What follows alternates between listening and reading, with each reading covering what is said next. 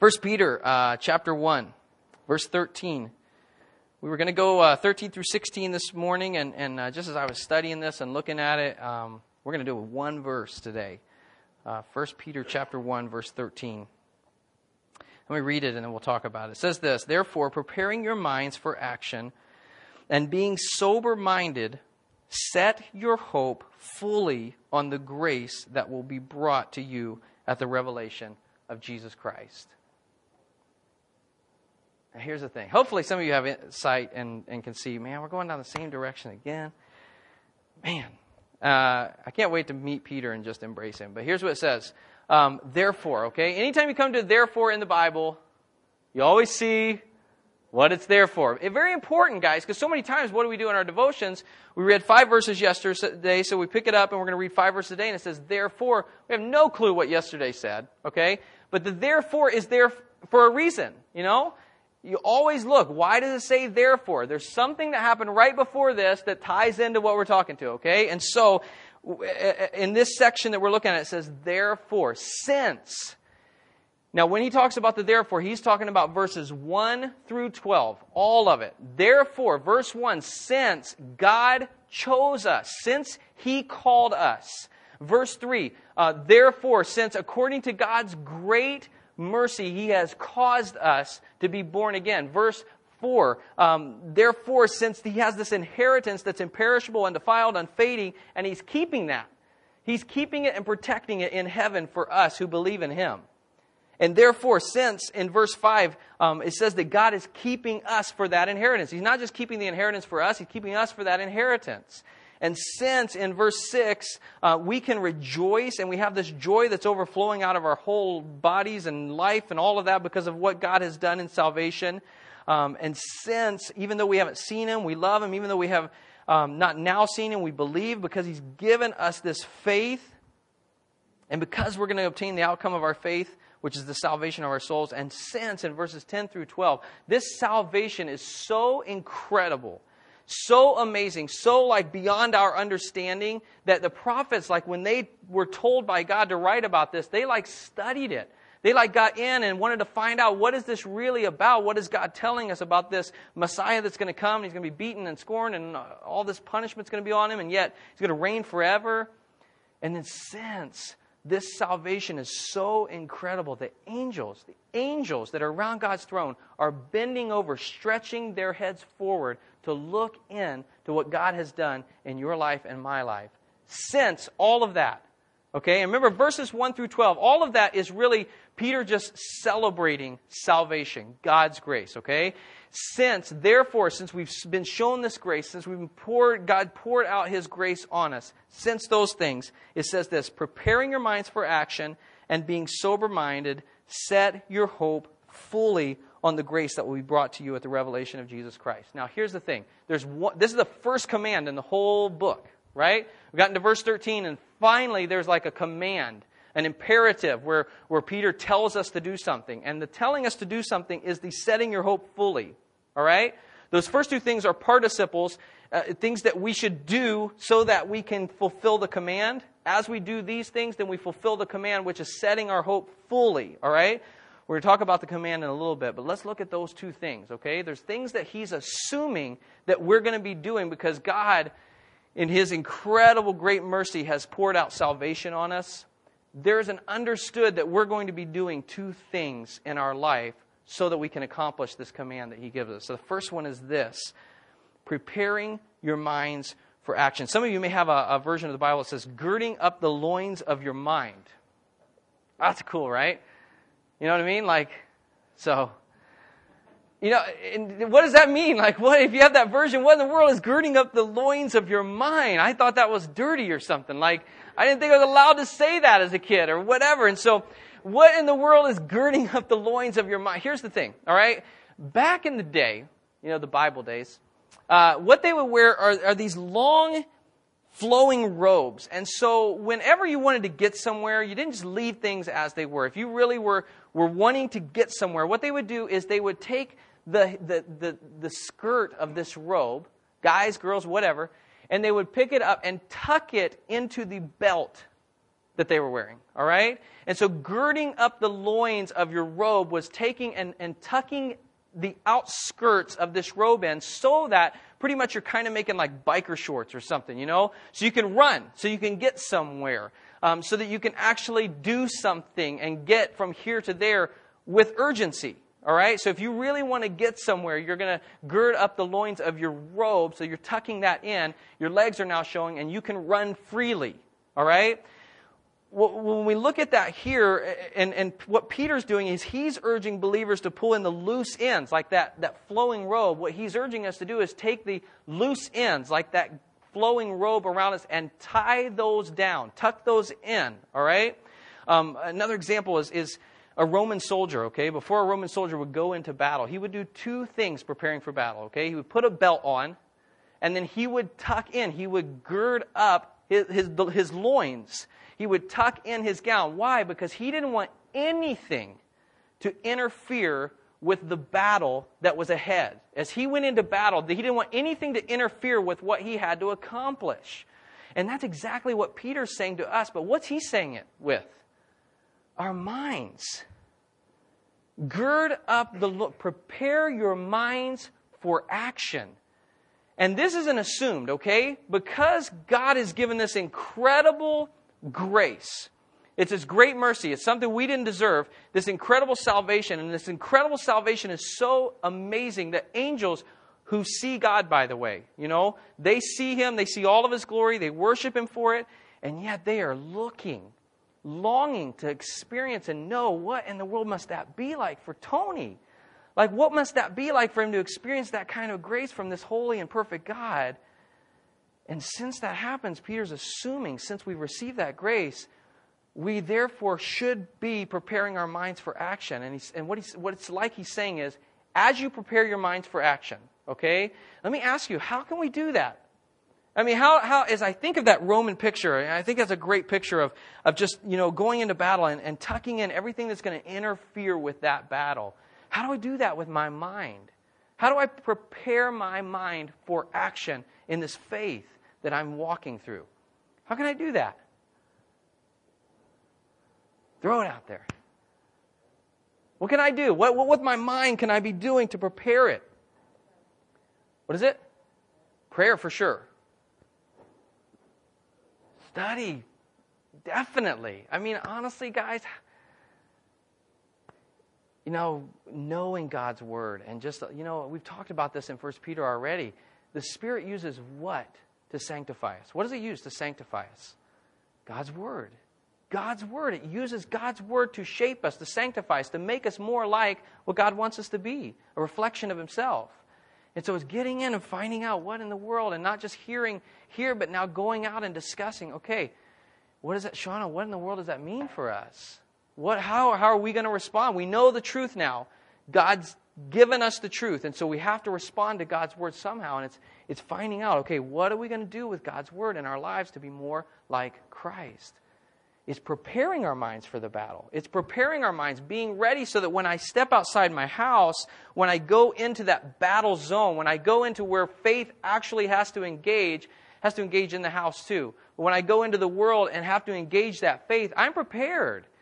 Those loose ends, those things that have been scattered all in my life that interfere with my mind engaging with God and my mind following God completely, they're tied down now. I've put them away. I've tied them down. They're not going to interfere with me thinking clearly so that I can live out a life that is pleasing to God. And that's what Peter's calling us, expecting us to do here. What's the next thing he says?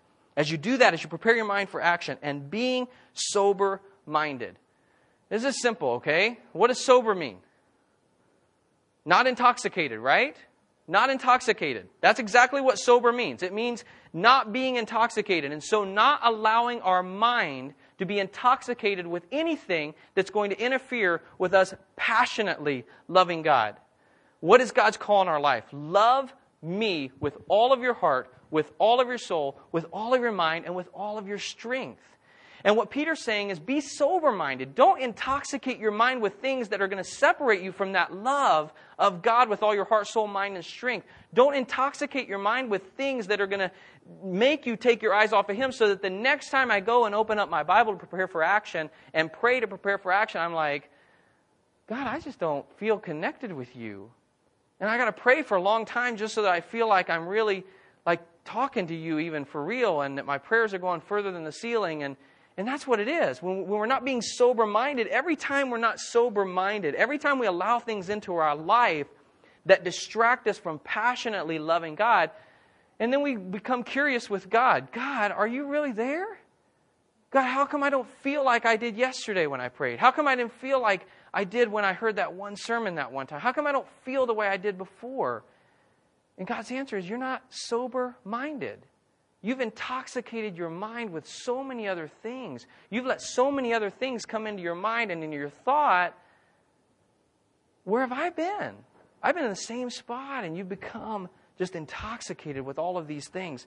Great verse, guys, a great verse. Um, if you don't have this hanging somewhere or in your heart, especially, uh, Philippians chapter 4, verse 8. Many of you probably have heard this.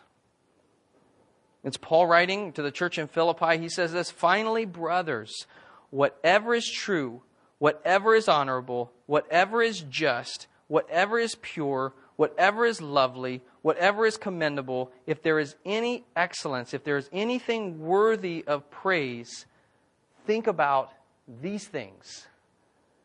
Don't think about other things. Don't, don't cloud your mind. Don't intoxicate your mind with thinking that is not going to help you honor and worship God better. I, you know, I've said this so many times. This is a, is a beautiful thing to put on a wall. But if it's not in our heart, if we are not genuinely pursuing God's fame in every part of our life, it means nothing. It's just a sign. It's just something we put up. But as we pursue God's fame, it's everything is about you, God. It's all about you. And I'm not going to intoxicate my mind with things that distract me from loving you with all my heart, with all my soul, with all my mind, with all my strength. In Psalm um, chapter 101, I'm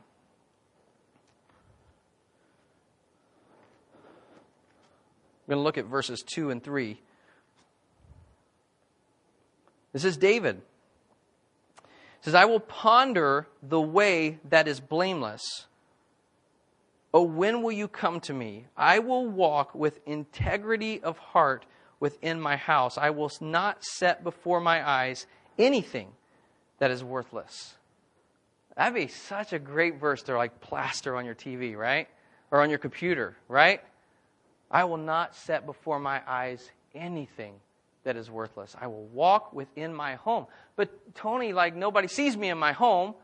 Like my neighbors don't know if I'm watching dirty movies. My neighbors don't know if I'm watching or looking at bad things on the internet. My neighbors don't know that stuff. So what in the world does it matter? God says it matters. God says it matters. And if I'm going to live a life sober minded so that I can honestly, from the depths of my heart, say, God, I love you with all my heart. I love you with all my soul. I love you with all my strength love you with all my mind, then we've got to be sober minded and we've got to clear our mind of those things. And we have to tie down those things in our life that are going to keep us from running, that are going to keep our minds for from running for God, that are going to keep our minds from being exactly what God has called us to be in this thing He calls faith and a life in Christ. What do I desire most in my life? What do you desire most? I can tell you from my heart I'm not 100% on this, all right? You can't look and walk beside me all day long and see me be, I'm not perfect, okay? But I can tell you with all my heart, with all my heart, I want to be with God. I don't want, I'm not out for the inheritance. I want to be with God. He's the inheritance. I want to live with Him, and I want to hear Christ say, You did it. You did it. And you didn't care what people, you didn't care what your congregation thought. You did it and you tied down the things in your life that were distracting you from me. You got rid of the thoughts in your mind and the things that were causing those thoughts in your mind so that you love me more, so that you would live for me more, and so that you could honestly say, I love God with all my heart, soul, mind, and strength. I want that for me. I want that for my wife. I want my wife to receive God. I want her to see in me and to be an example to her in my home where I'm living a life where I'm not looking at things on TV, where I'm not looking at things on the internet, where I'm not accepting things as okay in my home as a pastor or a congregant that affect her relationship with Jesus Christ, that make her mind intoxicated. I want my children to be with God. I want them to receive the inheritance that He has promised Jesus Christ and Himself. And I want to live a life, and, and, and man, you know, when I turned 30, was it 30, 31? I don't remember anymore. It doesn't, some of you, you guys look at that as like a kid. I mean, you guys, some of you are old. Let's be honest, right? Here's the thing. When I turned 31, it was like something for me. My grandfather lived till he was 66. I've shared this before. And so it was like, for me, it was like, okay, I'm almost halfway. You know what I mean? And that went by really fast. And, and this is, I'm confessing to you, okay? And I wrote out these um, resolutions. Thank you so much. Resolutions for my life. And, and one of those that I am that I'm remembering, and I don't go, I, that's something that I want to be praying through every day in my life, and I'm not but it's one of these that I hold before me is I never, guys, listen, okay? I never want my children to see me look past my wife at another lady. Ever. Ever. Guys, I do not want ever to let that stuff cloud my mind so that I am intoxicated and then I'm not just intoxicating myself, guys. I'm intoxicating my wife, and I'm intoxicating the minds of my kids because they see, oh, dad's a pastor or dad's a believer in Jesus Christ. Doesn't matter where you stand in the church, doesn't matter where you sit in the church. They look at you and they say, Dad is a believer in Jesus Christ. That must be what that looks like. Guys, we've got to be sober minded. Are we letting things in our homes and in our lives that are clouding our minds? that are intoxicating our minds so that we cannot think and live clearly to be godly people. It goes on, and, and, and, it, and it finally, after assuming that those are the people that we are, he says this Set your hope fully on the grace that will be brought to you at the revelation of Jesus Christ.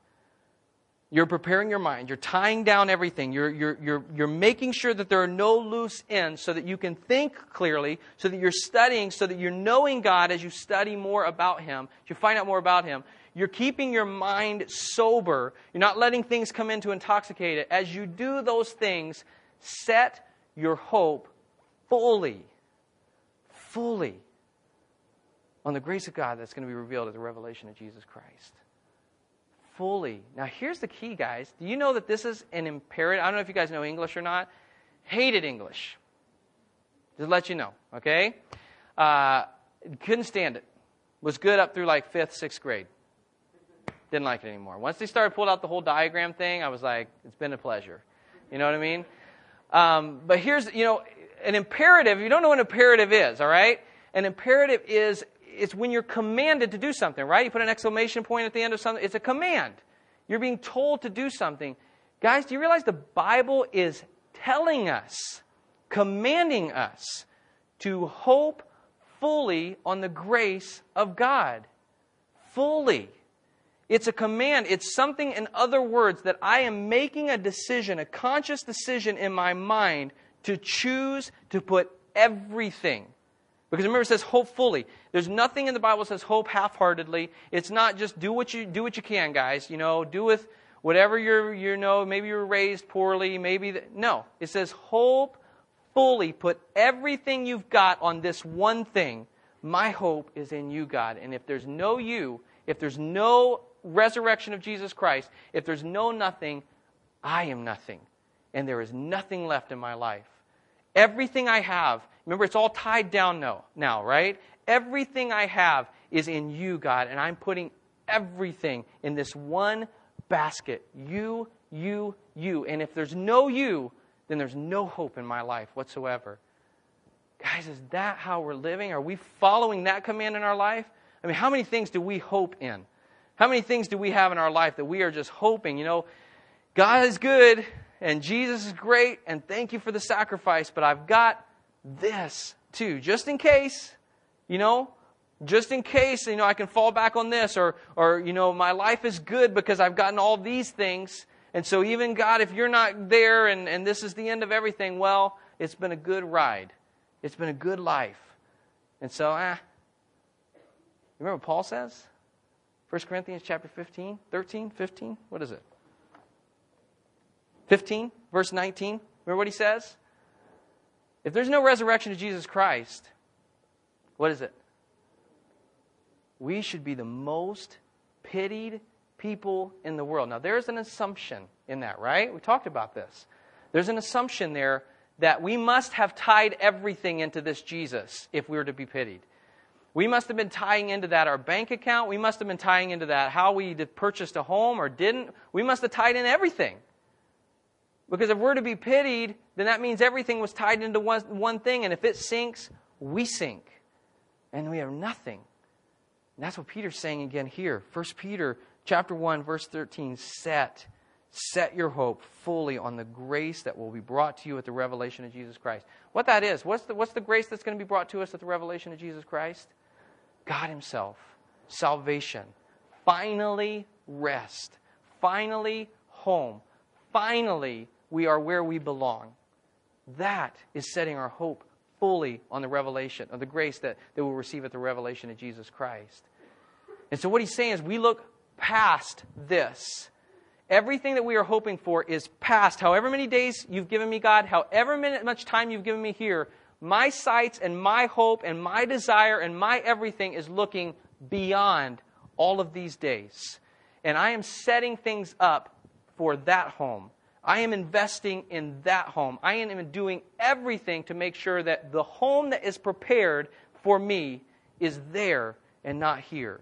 That's what he's saying. I'm putting everything in that right there. I'm looking beyond all of this life here and I'm looking at that home and I'm setting my hope completely on that. And God, if there's nothing at the end of these days, they were wasted. Because everything I did from here to there was for that. Guys, how are we responding to that? I mean, how are we doing in that? How are we living that? How are, do we just look at that and, mm, oh, well. You know, it's like he said, that's all right, I'll come back through the drive through next week and hopefully, hopefully the food will be a little better. Hopefully Tony won't be on this blasted kick again. You know? Guys, it's just, it's God's word and I'm dealing with it too. And how am I going to respond to it? How am I going to obey him through it? What am I going to do? What decisions am I going to make right now, today, to make sure that my life is set? I'm setting my hope fully on God's grace that's going to be revealed then. What am I doing? Why is that so hard for us? You know, why? Well, you know, honestly, it's honestly because things aren't tied down. Our mind is, is, is not sober minded. We're allowing things all every day that come in and cloud our thinking. Maybe, maybe, maybe if we were preparing our minds for action, maybe we were tying things down that are distracting, maybe if we were living sober minded and not allowing those things, maybe we would have nothing else to set our hope on. Maybe there wouldn't be anything left except you, God, you're all I have. And so I set my hope fully, fully on you. Maybe there wouldn't be anything else to distract us if we just tie those things down and get rid of the thoughts, the things that, that hinder our thoughts for God. Maybe there wouldn't be anything left. And all our hope could be on that. How are we responding? Maybe we wouldn't look at everyone else's stuff and think, oh, I could have that and be better off. Maybe we wouldn't look at our kids and, and look at them and say, man, if I can just get them to go to college and, and study hard and, and get a degree so that they can be a doctor or a lawyer or, or whatever it is, or man, if they can just do that, then I've accomplished what I was called. Maybe we wouldn't think that way anymore. Maybe we'd, maybe we'd say, you know what, son? I don't care if you go to college or not, as long as you end up on some other part of the world sharing the gospel of Jesus Christ with people who need to hear it. Maybe we think differently that way. Maybe we say, you know what, son? I'm not spending a dime on your college. If you want to go, you spend it. I'm not spending a penny on it because I would much rather you get out of that situation in your life debt free, debt free, so that you can take the gospel to some other place in the world. Son, I'm not going to spend a dime on you in college because I don't want you to go. I don't want you to be there wasting four years of your life when you could tell people about Jesus Christ on the other side of the world. Man, parents love when they hear that stuff, right? Isn't that good? Isn't that good? But guys, what would it do to our thinking? Honestly, what would it do to our thinking if we just tied down those things? Guys, I got three and a half boys. All right, just found out this week. It's another boy. All right, it's just a habit now. You know, and I go through the same things. I want, I want to protect my sons. I want to like put my arms around them. But more than that, I'm telling you, I want to raise my boys in a way that they come to me when they are graduating from high school and saying, Sorry, Dad, I'm not going to go to school to be that. I'm not going to go to school to do that. Dad, I am called to go to the ends of the earth, to take the gospel to people who have never heard it. I am called to be Christ in this world. What would it change in our thinking if we just tied those things down and cleared our minds and set our hope fully on God and not our own desires? Let's pray. Father, thank you so much for your goodness and your grace. And God, I, I really believe, Lord, that if we're going to follow you and we're going to follow your word, it's going to take some radical thinking and some radical living. And we may not be accustomed to it. I know I'm not.